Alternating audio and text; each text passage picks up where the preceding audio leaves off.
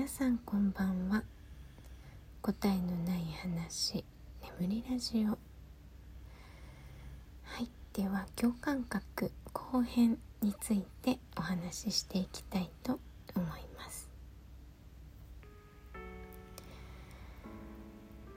えー、っと、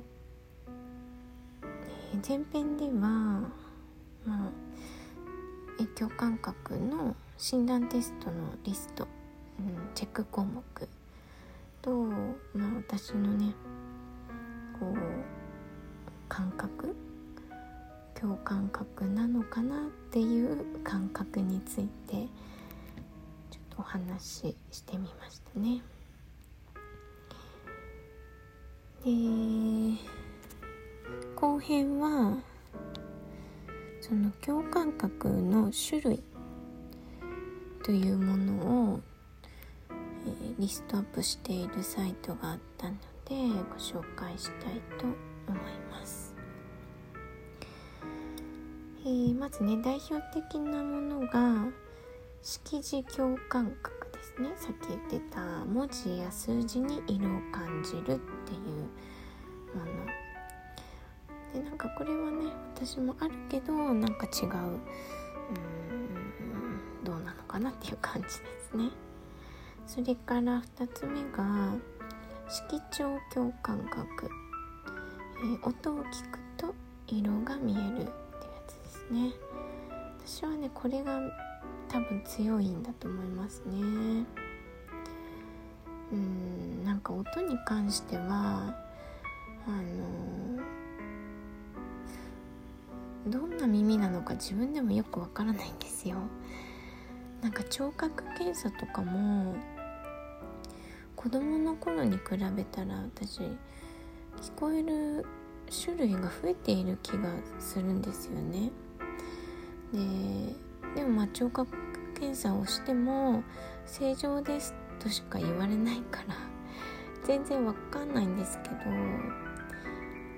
あとは最近テレビとかであの若い人しか聞こえない音とかあるじゃないですか、まあ、あれは全然若い人のやつあのコンビニ前の音とかあれはねもう全然聞こえないです、まあ、そこはねうん。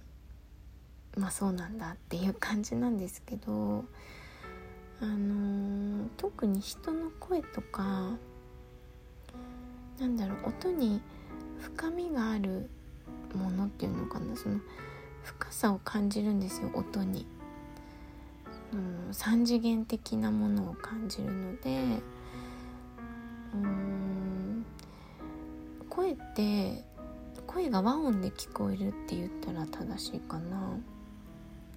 声ってね一つの音じゃないと思ってるんですよ私は。もうそこがね普通なのか普通じゃないのかっていうかみんながそうなのかどうかが全くわからないんですけど、まあ、楽器もそうですよね。その例えばねソの音とかを、まあ、G の音とか合わせるじゃないですかオーケストラとかね。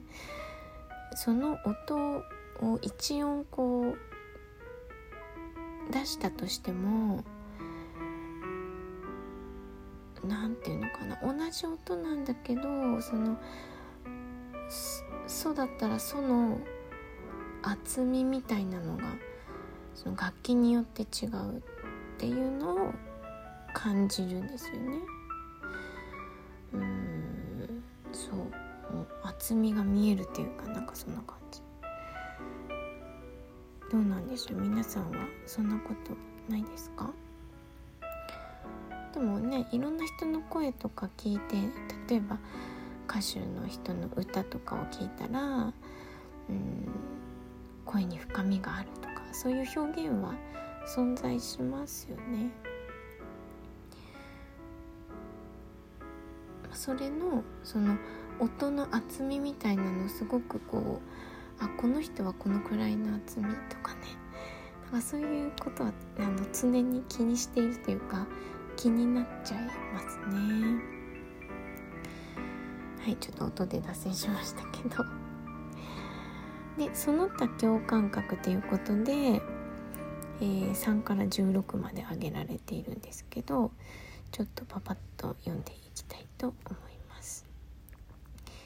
えー、まず3番目が音が光として見える光共感覚光共感覚が音が光として見える。なんか数学的ですね。いいですねこういうの。はい。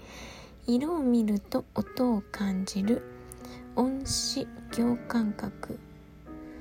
あ色を見るととか。まあそれもなくはないな。で次。曜日に色を感じる。これありますね。時間に色を感じる。時間もあるな。時間帯で色とかイメージしてますね。音を感触じゃない？食感で感じる。うんこれさっきもありましたね。あ硬い音とかそういうことですよね。うんまあちょっとこれは弱いかな。音から形やテクスチャーが見える。これは見えますよね。色を見ると味を感じる、えー、それから味に形を感じる。文字を味覚で感じる。匂いや痛みに色を感じる。数字の並びやカレンダーに空間配置を感じる。これはめちゃくちゃある、まあ、基本私空間配置というか基本的に3次元で全てを捉えてますね、えー、人の性格姿に色が見える。これは見えますね。人が触れたり触れられたりしているのを見ただけで感触を覚える。ミラータッチ共感覚。オーガズムに色が見える。以上ですね。なるほどね。まあ大体そんな感じかな。でもねほら気にしてないからね。あんまり。当たり前だと思ってるからなかなかこう一つ一つ確認できないんですよね。気にしすぎると疲れちゃうしね。うん。まあ結構ね今読んだ中だけでも当てはまることは多いのでやっぱり共感覚なのかな。はい。そうだということにしたいと思います。なんか女性の方が多いらしいですね共感覚。で私がこれをね自分が共感覚なんじゃないのかなって知ったのはあのー、なんか Facebook かなんかでドランクドラゴンの塚地さんあの人共感覚なんですよね。その記事を私の大学の友達があのシェアしてたんですよ。でその子はあの絶対音感の子でで共感覚でもある子なんですけどでそれを見てえ私もそれだって思ったんですよ。絶対音感もね若干あるんですけどあそうかもしれないって思ってあこれってみんながそうなんじゃないんだみたいなのをね知るんですよねそこで。そうでもまあそんなに気にしてなかったんですけどね。でもなんだろう。なんか最近すごくこう敏感になっているような気がしないでもないっていう感じです。はい。是非皆さんもこう共感覚のねどれかを感じられましたとかがあったら是非教えてください。はい。で最後にねちょっとえっとねリアクションをねいただいたので、えちょっと嬉しかったのでねお話ししたいと思います。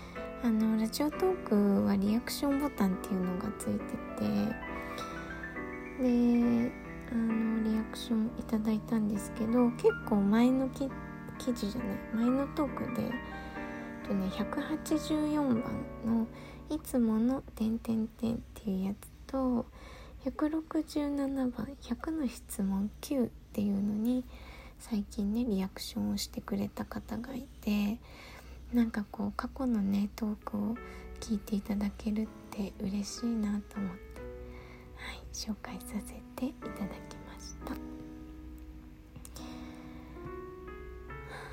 なんかこう200まで来てね300も次絶やさずね頑張っていこうと、えー、ちょっとね初心に戻って見ています。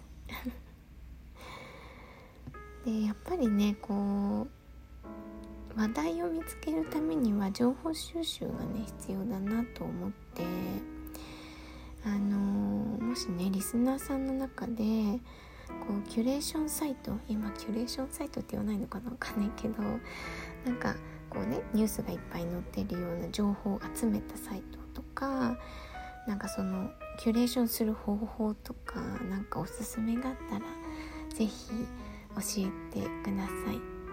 なんかね Google 先生だけだとねつまんなくなっちゃう。のではい是非よろしくお願いします。